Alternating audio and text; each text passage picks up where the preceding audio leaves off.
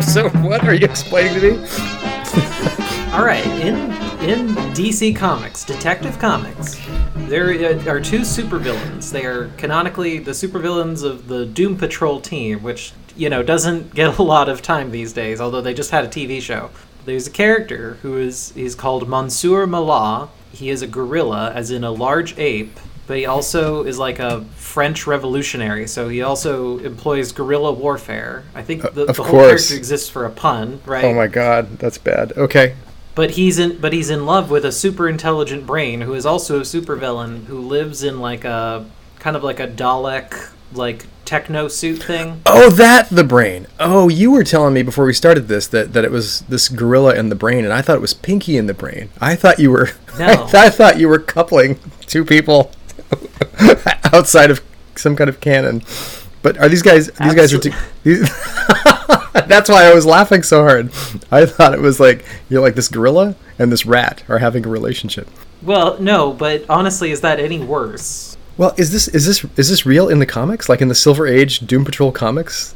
This Uh brain in a brain have- in a, a tra- not even a tractor, brain in like an ATV, a small ATV, and this gorilla are having a sexual relationship. That might well, it's romantic first of all. Um I, I think Grant Morrison might have invented the that part. Um, I'm sure the villains go back to the golden age of. It, it is actually the silver age of, of DC Comics that featured all of the famous uh, guerrilla enemies like Superman's uh, Titano and Gorilla Grodd from Flash, because they learned that gorillas on the covers of comics sell more than comics without gorillas. Oh, okay, all right. Well, oh yeah, Angel and the Ape came from that era, right? I have I don't know that one actually. Uh, there was Bat Gorilla, right? It's a, it's a Uh, detective, a- a detective story kind of sorts. Bat gorilla? There's a bat gorilla. There's Yeah. not a bat gorilla. You're making that up. No, there is a Bat Gorilla. You, it's 100% real. Go ahead and look it up. Yeah, no, Batman had a bunch of animal sidekicks. I mean, Superman did too. Like, Superman didn't have a gorilla, but, you know, he had a super horse and Streaky the super cat. We all know Krypto, obviously. Streaky the super cat. That that is real. I, I, I will I will attest to that. Right, well, the super horse is also real. I didn't make these up. No, the There- super horse is real. a- I, I admit to that. Yep, yep. I can't remember the super, super horse's name offhand, but there was uh, some kids' graphic novels made, and they had the super horse, and I think they assigned the super horse to Supergirl, um, but it was Superman super Yes. originally. Right, this is this is true. Uh, also, hi everyone. Welcome to Bookstabber. Welcome to Bookstabber. That's right. Welcome, welcome to Bookstabber. Episode number. What's our episode number now? Uh, I want to say five, maybe six. Maybe We'll six. Figure, we'll it out. figure in post. We'll figure it out. My yeah. name is Willow Payne. I am the artist and co-writer of Library Comic. And I'm Gene Ambaum. Uh, I write will I write library I write Willow Payne. I write library comic with Willow Payne. You're the reason my life is a disaster. God. is it is that is that me? And and we started out No. we started out talking about about uh, strange art at comic cons specifically, uh, kind of slash slash art. Is that what we would call it? Uh, that we see kind of under, under the table art. And I talked about a librarian who I know. Uh, who used to well he, he, collect he I believe he's passed away he's he collected um, art that he commissioned of uh, various folks from comic books in various sexual positions, and it was kind of amusing us, and so we started recording a little early. Is that fair to say? Yes. But what are we Um, talking about today, Willow? What, what's our what's our what's our official topic today? As we teased at the end of the last episode, we are talking about the first two novellas in the Murderbot Diaries series by Martha Wells, published by Tor. Uh, the first one is All Systems Red, red being RED, and the second one is Artificial Conditions. Did I get that right? Artificial condition, condition. Sorry, Not- not condition. Thank Yep. you. Yep. And, and and how did these books come to our attention? Who who suggested them? This is our first. This is our first uh, podcast where we're, using books suggested by someone who's listened to the podcast. So I'm very excited about this. That is true. Now, in to be fair though, it is still a good friend of mine and friend of the show, Tom O'Brien uh, of the Never Games podcast. Go give them a listen; they do a great show. I was talking to my good friend Tom in private, I was, you know, accounting how the books that we have read so far have been not the best experience for me, and it's it's had me really down. So it was like, fine, I'm gonna write in a recommendation for the show because I want you to read a book that you're going to enjoy, and I think you would really enjoy these Murderbot books. And uh, And he went through- read them. He went through the official Yep. channel and, and and wrote an email that I answered, not knowing who he was, and uh, I was so excited because I love these books. So uh, of course I love these books. I seem to I seem to love everything we read. Uh, so I, I said that was good, and I, I thought they might appeal to you. And then I was even more excited when I found out that he was your friend and the guy from from the Never Games podcast because he knows you, and po- it's possible that he's found a book that you like, like that's not completely chance. So I'm psyched. Correct. Uh, yes. So let's see the, the pitch for these books. If you have not read them, um, let's see. They are about a a construct, uh, part human, part machine, uh, something called a sec unit. There are many of these things. Uh, they are usually rented out by companies for security. Sec is for security. Um, they are heavily armed, very very tough, uh, capable of kind of hacking various electronic systems, and mostly babysitting uh, humans who are uh, on planets, on expeditions, doing various dangerous things uh, in, a, in our galaxy. Uh, this particular sec unit has hacked what is called its governor module. It has hacked it uh, about a year ago, and it has spent that. So, so basically, it doesn't have to do what anybody tells it anymore. But instead of kind of going rogue and starting to kill everybody, it has spent all the time watching entertainment and reading books and plays. And uh, its favorite serial is something called Rise and Fall of Sanctuary Moon, which is clearly this kind of soap opera set in the future, as this is set in the future. Uh, and and it watches these serials while it is like over and over again, basically for comfort, while it is protecting these scientists doing a survey on a planet called Deltfall. Uh, the the scientists are from a very very, I would say, liberal uh, civilization called uh, Preservation, and they are there to basically see if this planet has resources that they need that they want to bid on.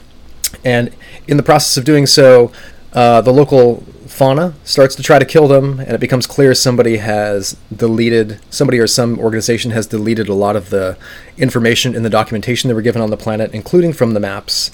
Uh, and then uh, they find out that one of the other, there's another group doing a survey on this planet as well. They lose communication with them, and they go to investigate, and it's clear that something very nefarious is up. Uh, someone has hacked a bunch of different sec units at that at that base. Uh, there's a lot of violence in this book. Uh, it's kind of great violence. I really like the violence in the book.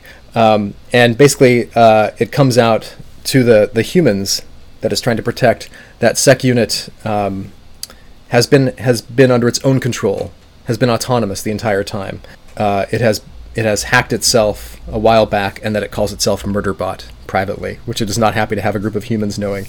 Uh, and then it has to like they have to decide whether or not to trust it. They have to kind of build a relationship with it, and um, it has to save the humans on the planet. That's the first book, and then. Uh, uh, it, the second book is a bit of a spoiler for the first book. Um, they have survived. They're like uh, the sec unit is is not really comfortable in preservation, where it is actually kind of like on the verge of being a full citizen. Um, it's under it's under the I would say the guardianship of of the leader of not just preservation itself, but the leader of the expedition, uh, Dr. Mensah. And instead of instead of staying in preservation at the end of book one, it takes off. And so in book two, it is going somewhere. It seems to have a plan that it doesn't let us in on. We don't know what the plan is until book three, uh, but it needs an answer to a question to figure out what it's going to do. And what it wants to know is, which you don't find out until a bit into the book, it wants to know if it actually. So it, it calls itself Murderbot because um, on a previous job, when it was hired out, when it was rented, it murdered a bunch of miners that it was charged to protect. And it doesn't know if there was a malfunction in its in its governor module that made it go crazy and made it murder all the people on the expedition in this mine, or if it hacked its own governor module, drove itself crazy, and then killed all these people. So it goes to try to answer that question, and it's kind of an adventure to do that. Uh, it has to secure transportation from different bot pilots who are in charge of, of ships going hither and yon in the in the galaxy, and um, it basically it, it it falls in with this uh, research transport that has a lot of processing power and could just just destroy it with a thought. And that research research transport uh, tries to help it pass for human more because it doesn't do a very good job. It's very unemotional. It's very it's very um, unhappy when it's around large groups of people, uh, which is which is a lot of the charm of this. It's also very funny. But the uh, the research tram- transport is a bit of a jerk, so it calls it the ART, the asshole research transport, which is which is lovely. And uh, the art, the ART, uh, helps it get hired by a group of humans and go down to the planet where the mine used to be. where it went crazy and to kind of investigate things there. Uh, fair enough. Have I left anything out?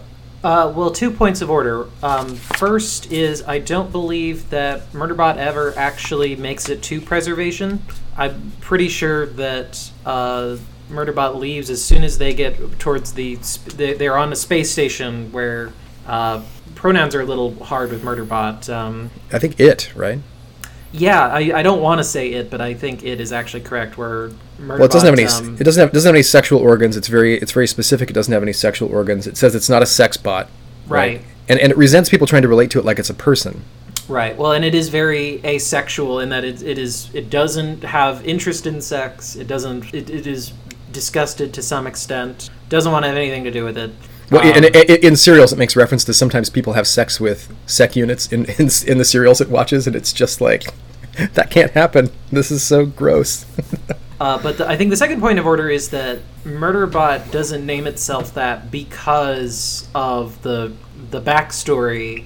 But I think, if I remember correctly, Murderbot basically refers to all sec units as a Murderbot, sort of as a um, like like very early on. It's like, what do you want from me? I'm just another dumb Murderbot. Like because that's its colloquial way of referring to sec units. Like, yeah, that's the formal name. Everyone knows we're just murder bots. Well, I, I think it does. It, may, it maybe does that once, but but Murderbot is actually what it calls itself, and and I think Well, it, yes. but, but when it's referring to the other sec units, it usually uses the term sec unit, right? Right, it does, but it's um anyway, it's a I'm just splitting hairs here. So, uh, th- when when this book got recommended to us, uh, you were a little apprehensive about it because after we read When We Were Vikings, uh, I can't remember the author's name. Um, we read that, and you said, "Well, the problem with Murderbot, even though I like it, is that uh, the narration is kind of similar." And I really disagree with that assessment of yours. Uh, I think this book. I know the the heavens have parted, the sun is shining through. I like these books. I Oh my God, Willow! Say it again! Say it again! I like these books. Oh my God! I'm making that my ringtone for when you call me. Here's here's why is because Murderbot is the first. It's the first actually good narrator we've had in a book so far. Let's. That, I'm just gonna put that forward.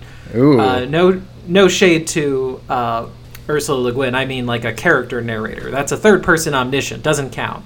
okay, so uh, this is first person, so you you you like this? Yes, Murderbot is a good narrator because Murderbot is self aware. Uh, the protagonist of When We Were Vikings has no real self awareness. Vera Dietz didn't really have any self awareness. Oh, I disagree. I, I disagree on both accounts actually, but uh, no, because Murderbot actually has interesting. Ha- actually has interesting things to say about things and points out things that other people are not able to see and, and like that's part basically the whole gist of the book is that murder murderbot is a very human character. Murderbot has a sense of humor. And like the thing that i relate to more than anything else is that like murderbot is just trying to get through its day to fucking enjoy watching television right? Well, I was gonna say, murder I was gonna say maybe maybe it's easier for us to relate to Murderbot in a certain way, you know, because because we don't put we don't put humanity on Murderbot exactly.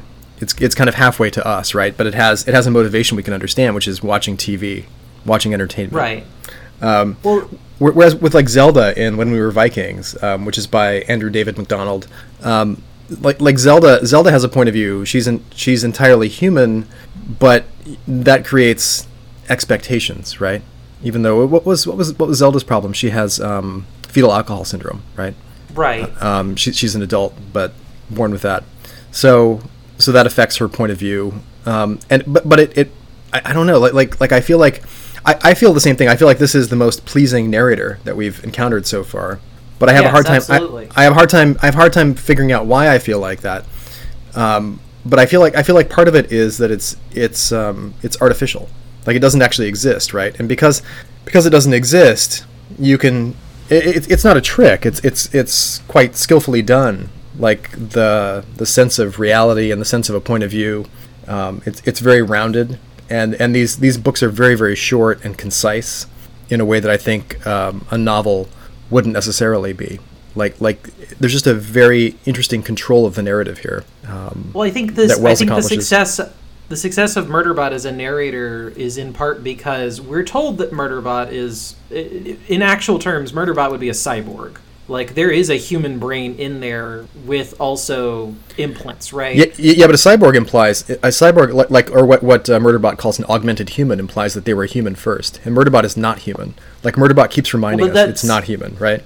Well, but but that's also not entirely true. be- I agree. And the I other, agree. The other hu- and the other humans do say you're fun- you are an augmented human because like Murderbot has human organs, it has blood, it does have human brain components. Probably not like it maybe is lacking a frontal lobe or something, but there is human brain parts in. Right, right, right, Um, right, right. and- But but but it, it denies its humanity over and over again, and so all all that it has to prove to us is that it's more human than even it expects, right?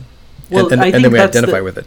Well, I think that's the thing is that Murderbot doesn't actually put any value on humanity as a concept. That so much of our, you know, you watch something like Blade Runner, which I love, and it's the, there's this, you know, ah, but I look human, but am I? Re- I'm not human because I don't have the human lifespan, or what, and I'm superior to humans because I can punch through walls. And the, Murderbot comes at that from another angle. Is like, wh- why does this matter? Who cares? Like.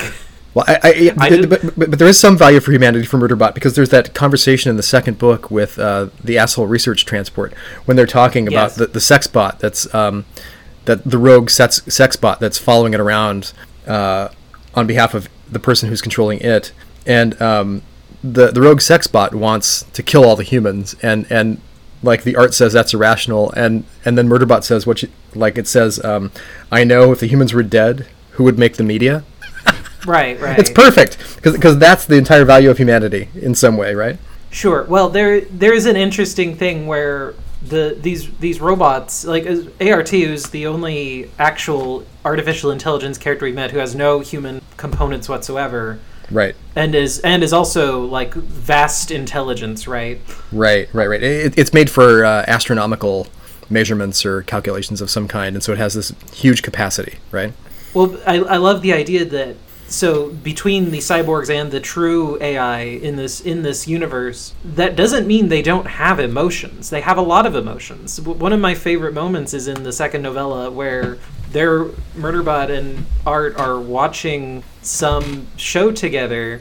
And there's a transport ship where all of the humans on it accidentally die, and like Murderbot can sense that art is ha- like actually experiencing some form of anxiety over this that like this is un this is bad that this is fearful or it is depressing in right, some manner. right, right. because because at the end of the day art wants to be good at its job. It like it wants to be good at transporting humans from one place to another and to make sure that they don't die. And it critiques like this show is unrealistic. There why would this ship be bad at transporting humans? This is and and gets like genuinely upset over it. And that's really cute It is and it's really funny. It is cute, Um, and, and, and, it, it, it, but it, like it, it also kind of confused me.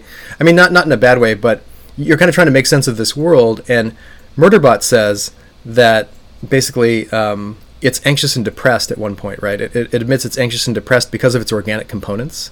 And it talks. I think it's in the second book. It talks a little bit more more about uh, where the sec units come from, sec units like it, and why they have organic components, and how they're there to help the machine parts do the job of, of ensuring security. But it has to have some kind of capacity to to, to think, basically like a human, to, to address the the kind of different like situations it involves or it, it, it finds itself in involving security. Like a, a robot can't do that on its own, as well as a robot plus some cloned human parts, right?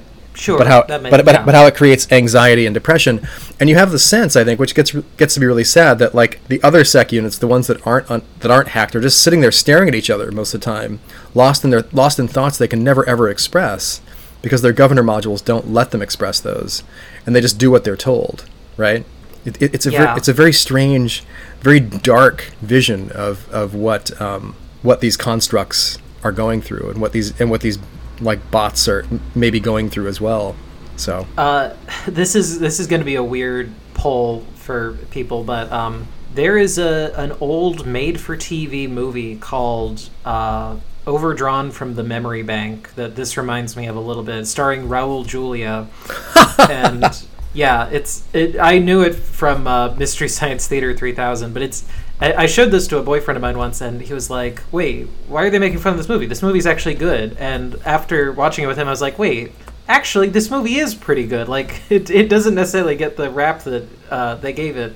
Um, but w- Huh, the I- premise of that is a that is a crappy science fiction film I've never even heard of. I'm so excited, Willow. So the premise of that movie is that it takes place in a very dystopian future where everyone works terrible corporate jobs for mega corporations, and the president of the earth is sort of the king capitalist and whatnot.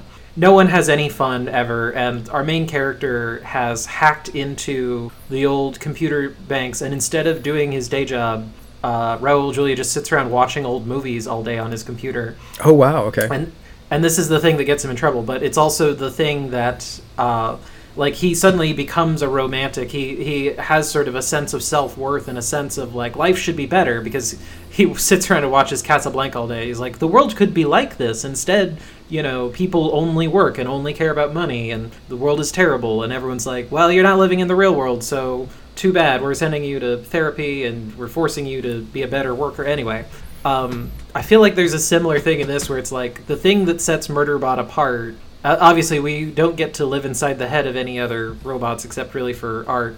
But like Murderbot is not like Mur- Murderbot uh, from what we get narration wise, very uh, like doesn't mind killing people or monsters as part of its job. L- like it accepts that like life, you know, I was built to do something and I'm going to do it. That's fine but but now also there is something that I would rather be doing, and so I'm going to try to get through this with minimal effort. Like it talks about at many points, like trying to look busy essentially, or trying to like it likes having a helmet on so that one people don't see a human face Right, because they right. don't because that becomes a whole weird thing. That's that's actually very early on in the first book. Like one of the best moments is just like Murderbot's armor gets damaged, and so it has to take off its armor. And it walks up to its humans that it's protecting, and they're just like, "Who are you? We don't know who you are. We're on some desert planet somewhere." And it's just like, "I'm your sec unit," and like Right, this expectation of like, you know, like, isn't it obvious? And Apparently, and it's not like- though. That's very interesting, right? Right, and so Murderbot is like, oh, okay, this is this is why I don't like taking off my armor. It's because now people want to treat me like a person. I don't want to be treated like a person. I want to be left alone to watch my movie. And I find that, like I love that. I love this idea that so like Murderbot gets self conscious a lot. Right. Uh, and, and and now that people are going to start treating it like a person, like this is exhausting because it, it has no patience for dealing with human emotions in that way. It's just like, okay, I understand that you want to treat me nice. I don't care about being treated nice. I'm just trying to clock in and out, basically. But at the same time, it, it can be insulted. It can go off and brood. It can, you know what I mean? It can be embarrassed. I mean, it, it's really on a journey to understand its its emotions or to deal with its emotions a bit more now that it has the freedom to do so. Because because it has to really suppress that stuff up until the people in the party know that it's rogue, right? And, and when they know when they know that it's it's rogue, they kind of they, they start to treat it more and more like a person as the as the first book goes on because it saves them then they see it they see it out of its armor uh, they they un- th- then they, they they their relationship with it changes throughout the book right? Until Mensah is basically saying like I want you to be part of the group. I want you to stay part of the group. We know you're an individual now and we're going to do everything we can to get you back to where we live where you can be an individual you know we're going to we're to do that but we need you to protect us now for the rest of this like please help the us character the character dynamic is really interesting. It feels to me very much like if you watch the original Alien and you know everyone in the crew is very tense when they know that like they're they're in danger and things are going bad. But it feels as if like Murderbot is a character who walks into a scene like that where everyone is really tense and upset and like they know that they're about to die and Murderbot is like I don't care if I'm about to die. That's fine. I like like Murderbot has a weird sense of humor about the whole thing. It's Right. it's not mo- it's not morbid. It's more that, or, or rather, it maybe it's more so that Murderbot doesn't think what it's thinking is funny, but Mur- but it also just doesn't take anything very seriously, right? Well, I, I, I agree with that. It, it's got no fear per se, right? It's got anxiety but no fear, and, and that's a very strange thing. But it really works in this book because when the violence takes place, it's quite sudden or quite deliberate, uh, and Murderbot just wades in because that's its nature, that's its programming, that that is what it is built for, and and it can also be repaired quite easily in the one of these kind of boxes that that come with the Murderbot. When you when you go on an expedition, apparently, if you have ten people, you have to rent a a sec unit, and the sec unit comes with this box that repairs itself, and apparently, it's got its own internal power supply that'll last a long, long time. And so it when it re, when it recharges, it recharges from itself, basically, right? Um, but it goes a little bit further than that, where so like Murderbot like has I don't want to say nicknames, but like has colloquial language that it uses only in its own interior monologue. That like everyone else seems to be very business oriented. They're they're worried about science or they're worried about survival. They're all very formal all the time. And Murderbot, like we're inside Murderbot's head, and Murderbot is just thinking like, yeah, you know, if this were one of my shows, this is the point where that guy would be dead. This person would be the triumphant protagonist. Like, like Murderbot is essentially daydreaming while other people are taking themselves very seriously. Well, I, don't think. Th- uh, yeah, but, but they're, they're very they're very worried. Like they're I, I don't I don't know if they're taking themselves very seriously. I didn't think it was very a very professional expedition because they're all having very personal conversations about how they see Murderbot. Well, yeah, because they're I mean not without some reason, they are afraid that Murderbot will kill them or that is part of his like like they believe that the company that sold them Murderbot is like trying to sabotage them. There's a lot of conspiracy theory stuff, which I think leads me to. So I, before I get to this, I would like to say that one of the best parts about these books is that they're very short. Oh, they're beautifully That's, short. My favorite length. Incredibly short. My favorite length. Yes, I, I, absolutely. So, so the third book, the third book is short, and then the fourth one is a full size novel. And then the fifth one, which just came out, uh, I think last month, which is called Fugitive Telemetry, is back to being very, very short again. Uh, and Fugitive Telemetry, Fugitive Telemetry, I want to make a plug for. It's a murder mystery, basically, with um, on a space station where Murderbot is trying to help the humans investigate a murder, and it's fantastic. Well, it's funny that you say that because I feel like the of the two stories I've read, they're both already sort of murder mystery setups, right? I think they use the format, but they're not they're not as deliberate as that fifth book is. Okay, that's fair. Uh, it's not they're not literal murder mysteries, but they are a little bit of a who done it. And right. so this is where this is what I didn't enjoy about the book. I like whodunits, and I like, and, and I think this could have been done better. I found the individual moving parts of the mystery of both of these novellas to be almost impossible to follow. I really could not, and I don't know if it's because I was wasn't paying proper attention. Maybe I should have been writing it down or something. But like Murderbot is making these arguments for why things have to be a certain way. Murderbot is essentially Sherlock Holmes in these stories. Is the one who has sort of the logical mind to piece together why certain things would be happening and part of it is having know-how that the human characters don't have is you know because in right. the first book the human characters are like did the company sabotage us and the murderbot is well, no, if the company sabotaged you, they would have just programmed me to kill you. But I know they didn't do that right. because I have the programming right here. Or they would have, and, or they would have, or they would have poisoned your food, right?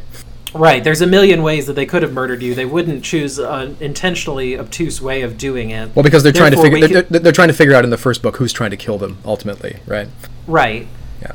Yeah. And the second book also there is some sort of conspiracy level shenanigans going on. Oh yeah, the the idiot humans who hire Murderbot uh, Murderbot needs to pose as a security consultant to basically get down to the planet to investigate what happened when it murdered all the the miners. Right, and right. Um, and so it, it kind of it kind of gives itself to these I don't know hippies. Are they they seem a little hippy dippy. This like kind of group family uh, who's who's well, done yeah, some work the, for somebody I mean, and wants to get paid for it. it. It's it's it's it's kind of dumb. They're an amazingly right, dumb group. But that story, I also really could not follow the finer points of the mystery component. Like it's it's interesting to have Murderbot tell me like Murderbot posing as a security expert, which mm-hmm. isn't really even posing, as it points out that like I am a security expert. I just am, are, am not a human and don't get paid for this normally. Uh, Murderbot can tell like these people are being lied to by this person because there's no situation in which this would be happening otherwise. And so like Murderbot is a very good detective in the scenarios. You know, gets a little help from the writer, as it were. Right, right, uh, right and and I'm and I like that. I do like that. That's a good format. It's just that, be, in part because I think these are science fiction, and because this world is so abstract to us, it's very difficult to make heads or tails of the mystery. And I don't know if this is a good or a bad thing, but because of the shortness of the book, like as soon as the mystery starts, it's almost immediately over in such a way that I, I, I, never feel like it was properly explained to me. There wasn't this there wasn't the scene where everyone is put together in the parlor room and the detective lays out the case against everyone. You know. Well, I, w- I want to tell you, I, th- I think they're brilliant for avoiding that. And, and reading them the second time um, after I probably read these, I read them right when they came out. I think um, so. Probably three four years ago is my guess. Uh, like. Th- I can see the brilliance of it because Murderbot doesn't care. Murderbot is only just trying to make sure everybody's safe, right? So, so to the, the extent, true, yeah. the extent to which it needs to understand anything, uh, it does, and it's it's expressed, and it, it's all kind of in there, but it's very, it's it's very abrupt, and it doesn't have that kind of uh, I heard I heard somebody call it uh, in the Columbo movies the the Moisha the explainer scene at the end where everything is like wrapped up and you know just like made clear like all everybody's motivations. There isn't really that here. Uh, if I could go on a tangent, I like Columbo as a show kind of infuriates me in particular. well, because I'm I'm okay with I'm okay with murder mysteries. I'm okay with sort of semi formulaic you know crime shows. Mm-hmm. I, I don't usually watch them and like I like Peter Falk. I like he's an actor, and I love that Columbo brings in all these great character actors, and that it's very inventive.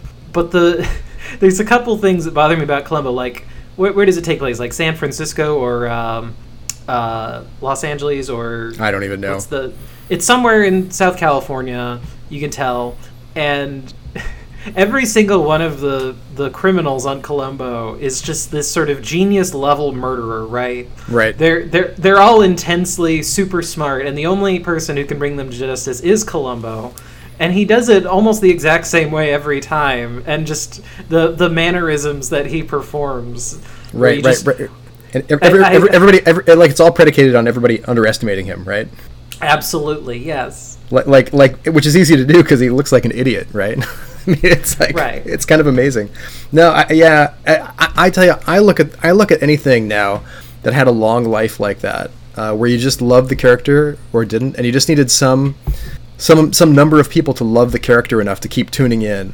Like like it's not the first season or the second season; it's like the fifth or the tenth, where you're like, wow, they're really they're really kind of digging deep and doing interesting things here. You know, like and you have to you have to watch it the entire time to maybe see what they're doing, like just to amuse themselves. Like hopefully, like I like it better when it's the same crew of writers, where it just gets weirder and weirder and more and sure. more meta.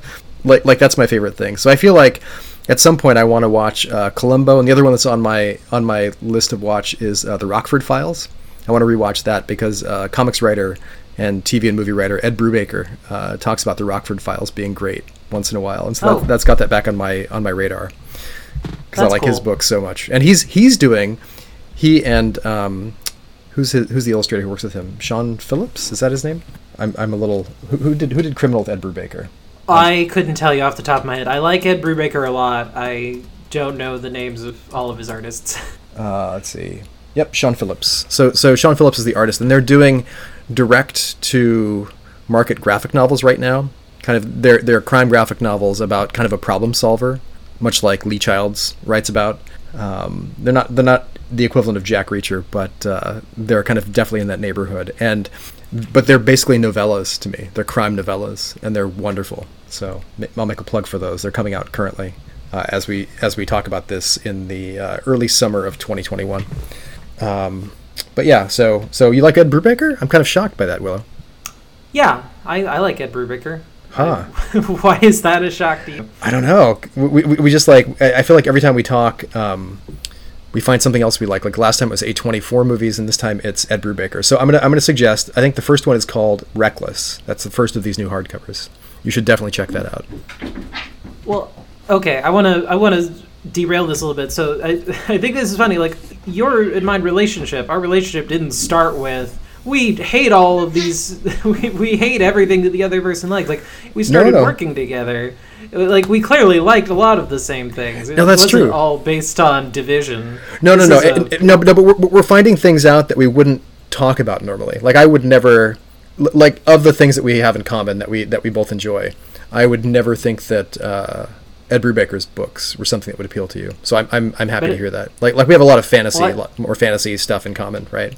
I think it's funny because I, I'm never surprised when you like something. I'm Hmm. never surprised if you're like, oh, I really love uh, Den- Dennis uh, Villeneuve's movies. Denny, I think it's uh, Villeneuve's. I'm I'm never surprised when you like something, but you're I, I'm surprised. Or well, no, that's not true. Because I, I was surprised. Uh, the, the the one we had a big argument about, I think, was the Descendants, where I was like, you like the Descendants. Oh, I love the Descendants. Yes, so much. See, I, I, well, and I guess I, I'm maybe not as surprised by that because, like, a lot of people did like that movie. Mm-hmm. I just think those people are crazy. That movie, I think that movie is a miserable experience, Oh. and it's like the ultimate, like, please don't do this, screenwriters. I think Please we don't write characters who are right about everything all the time and I think just that- I think we ta- unjustifiably jerks. I think we talked about that uh, after I read the book last year for the first time, which I really liked as well. Oh, that's probably the. Yeah, I mean, I can't speak to the book. I, I haven't read. I assume that it's similar. It, it is quite similar, but it doesn't it doesn't have. Um, I mean, of course, the, the pacing is is quite different, right? Um, Sure. So I mean, right now I'm I'm reading uh, I'm reading The Magicians by Lev Grossman. I'm finally reading the first book, and I watched all of the show and I really liked it. And now that I'm reading the book, I'm like, oh, the book is so much better. Like Oh, wow. I liked the sh- I liked the show, but the book, uh, it, it's different in a lot of ways, obviously, as books are. But uh, there's a lot of characters who are just completely different in the book. That Mhm. I like the I like the characterization in the book more.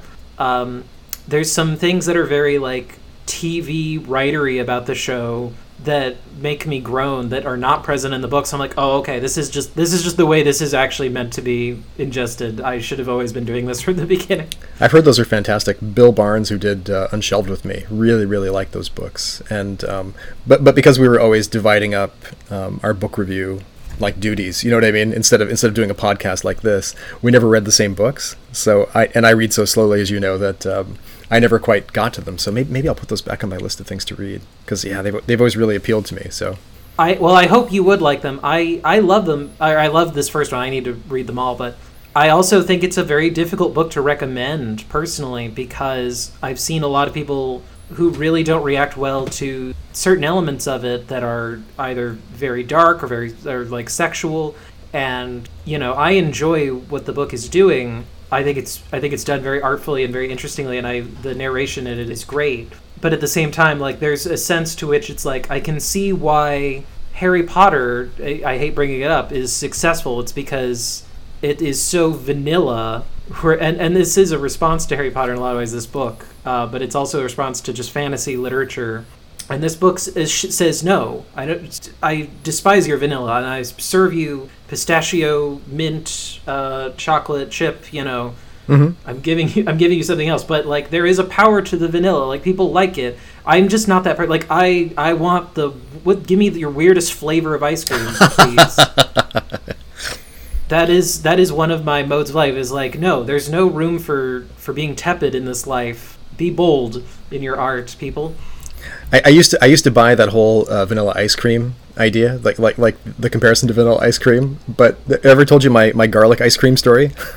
I don't think you have. I haven't. That sounds delicious, though. So so there's a there's a lot of like artisanal ice cream in Seattle, as you can imagine. You know, because everybody should pay six dollars a scoop for ice cream in a town that's used to paying four dollars for coffee anyway. So uh, like my my wife, my mother-in-law uh, from Korea. Uh, this is back when my mother-in-law was still alive and still living with us, and uh, I went to go get us some ice cream, and I was bringing it home, and uh, they had pints of garlic ice cream for the first time at this at this local place called Molly Moon's, which has just the best ice cream, and and so I brought it home like all triumphant, and they just looked at me like, "What the hell? Why would anyone eat garlic ice cream?" And I was like, "What are you talking about? Like this sounded like interesting." Like let's see if it's good. And I took a bite, and I'm like, "Oh, this is really this. This is a flavor I wouldn't have expected." Oh, I you know, like you should give this a try. They wouldn't even try it. they didn't. They didn't want to try it, and I was like, for all the weird garlicky, garlicky, like weird in quotes, garlicky food I I've eaten in Korea, like how open I've been to every, every absolutely every dining experience of anything anyone has ever put in front of me, like with good intentions, you know. Uh, I can't believe you guys won't try the garlic ice cream, and they were just like, no, garlic does not belong in ice cream. it became this huge bone of contention, and now, now Silver won't won't let me go pick out ice cream without telling me exactly what to uh, what to bring home because she knows I'm liable to bring home anything. So, and we did go I would someplace. gladly. Yeah. We, we did go someplace that had kimchi flavored ice cream in Vancouver, BC, one time, and and uh, she would not even try that. So, can you hear my cat? I yeah, I can hear your cat. It's quite insane. loud. What's happening? It's it's adorable though.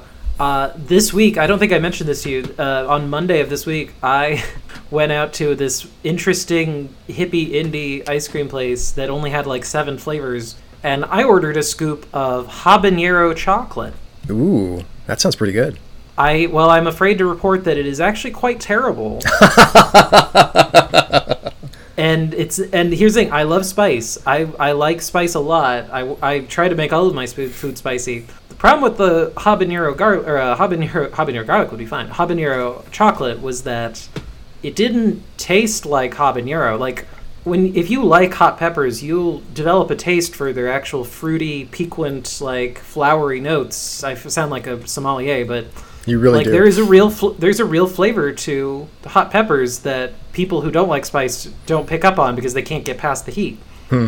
And I, I like that flavor quite a bit. You know, Sonic, the fast food chain, years ago they had a chocolate jalapeno milkshake that I liked a lot.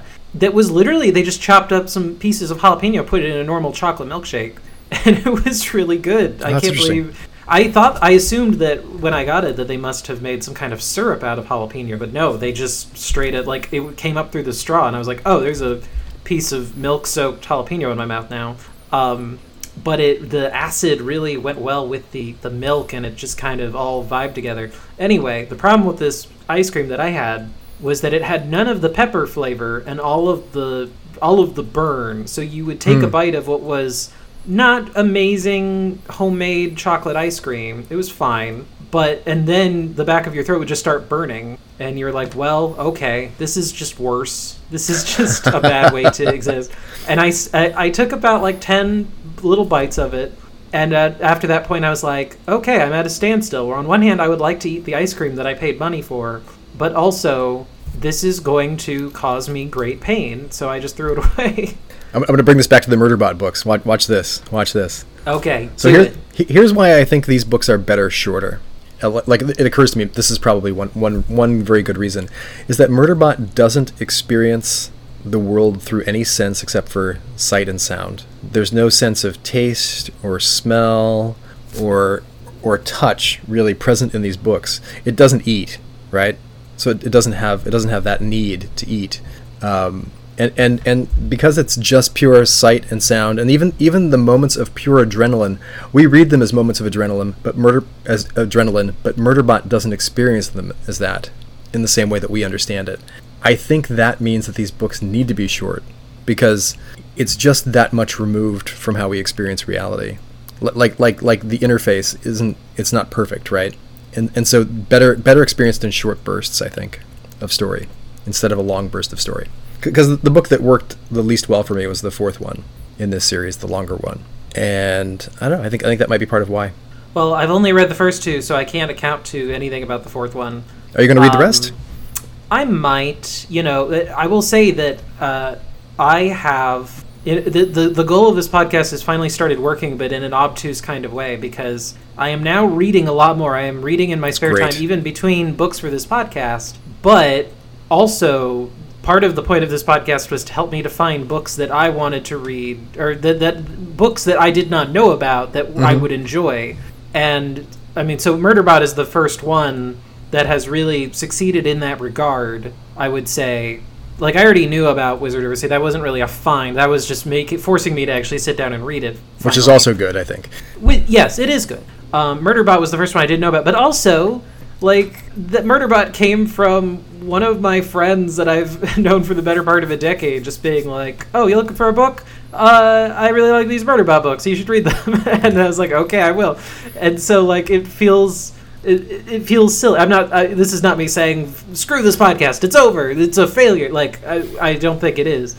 Um, but at the same time, the the I'm having to find my own books, in mostly through like I reread American Gods because uh, like I'm forcing myself to reread books now, which is maybe some of your influence put on me Great. uh, because Great. I, re- I, real- I realized that I could reread books that I haven't read in a really long time because maybe I don't remember how good they are. Maybe there's a lot of things that I forgot about them. So I've reread American Gods. It's great. It's still as great as it was the first time I read it. Um, it's not quite as impactful because I knew everything that was going to happen, so like the surprises weren't there. But it was Sure. it's still a phenomenal book. Everyone go read American Gods. I I followed it up with Anansi Boys, which uh, is you know it's a semi sequel, and I had started reading probably when I was in high school or college, and for some reason I I, I didn't keep going with it. I reread it. It's great. It didn't have any problems this time. Great book. I recommend everyone. You don't even need to read American Gods, but you probably should anyway. Uh, they, they are actually very thematically different. Um, the, our next episode, I will talk about one of the books that I read over between these books because it's very important. It's a very good point of comparison between our next book and why that book is a miserable, steaming pile. Oh, come on. Okay, a- announce our next book then. Announce our next book. What is our next book? All right, our next book, which I've already uh, told Which you all which, I, which I have not started yet. No, so maybe we won't even do it. I don't know. No, we will. No, we totally, we totally, will. All right, the next book is The Goblin Emperor by Katherine Addison. I'm so excited. I'm so excited to finally read this book. I'm so mad at that book, but I'm. I, Shh, don't, don't worry, the rant Don't is coming. You were gonna get such a rant for that one. Okay, I, I- I mean, I, I, so many people have recommended this book to me, uh, and and this author that I, I'm so so psyched. And it, uh, I want to say, uh, but the most recent one was my my friend Jeff who uh, sent me a recommendation. So we'll talk about that when the time comes. Uh, we should invite everybody else though. If you have a recommendation, you don't have to be a friend of ours. You can just send us a recommendation for something Willow might like, some book Willow might like, to Bookstabber Podcast. That's it's just Bookstabber Podcast at gmail.com. Uh, or you can uh, contact us through any of our social media or via the library comic website. All right, you're gonna read today. Am I gonna read? Are you, are you reading something today? Yeah, you finished. You finished uh, the Goblin Emperor already. You, you reading anything at all? I did. I'm reading The Magicians you- by Lev Grossman. I still have uh, like four hours on it. And I'm I'm trying to. Uh, I, I'm still working my way through Crying in H Mart, which is such a wonderful book. But it, it makes me tear up so often that I have to uh, put it down about every five pages and then and then read something else. V- very slow going. Maybe I'll talk about that sometime too. All right, signing off. Yep. Thanks everybody for listening. Thank you so much. Keep reading. Keep stabbing. Keep stabbing.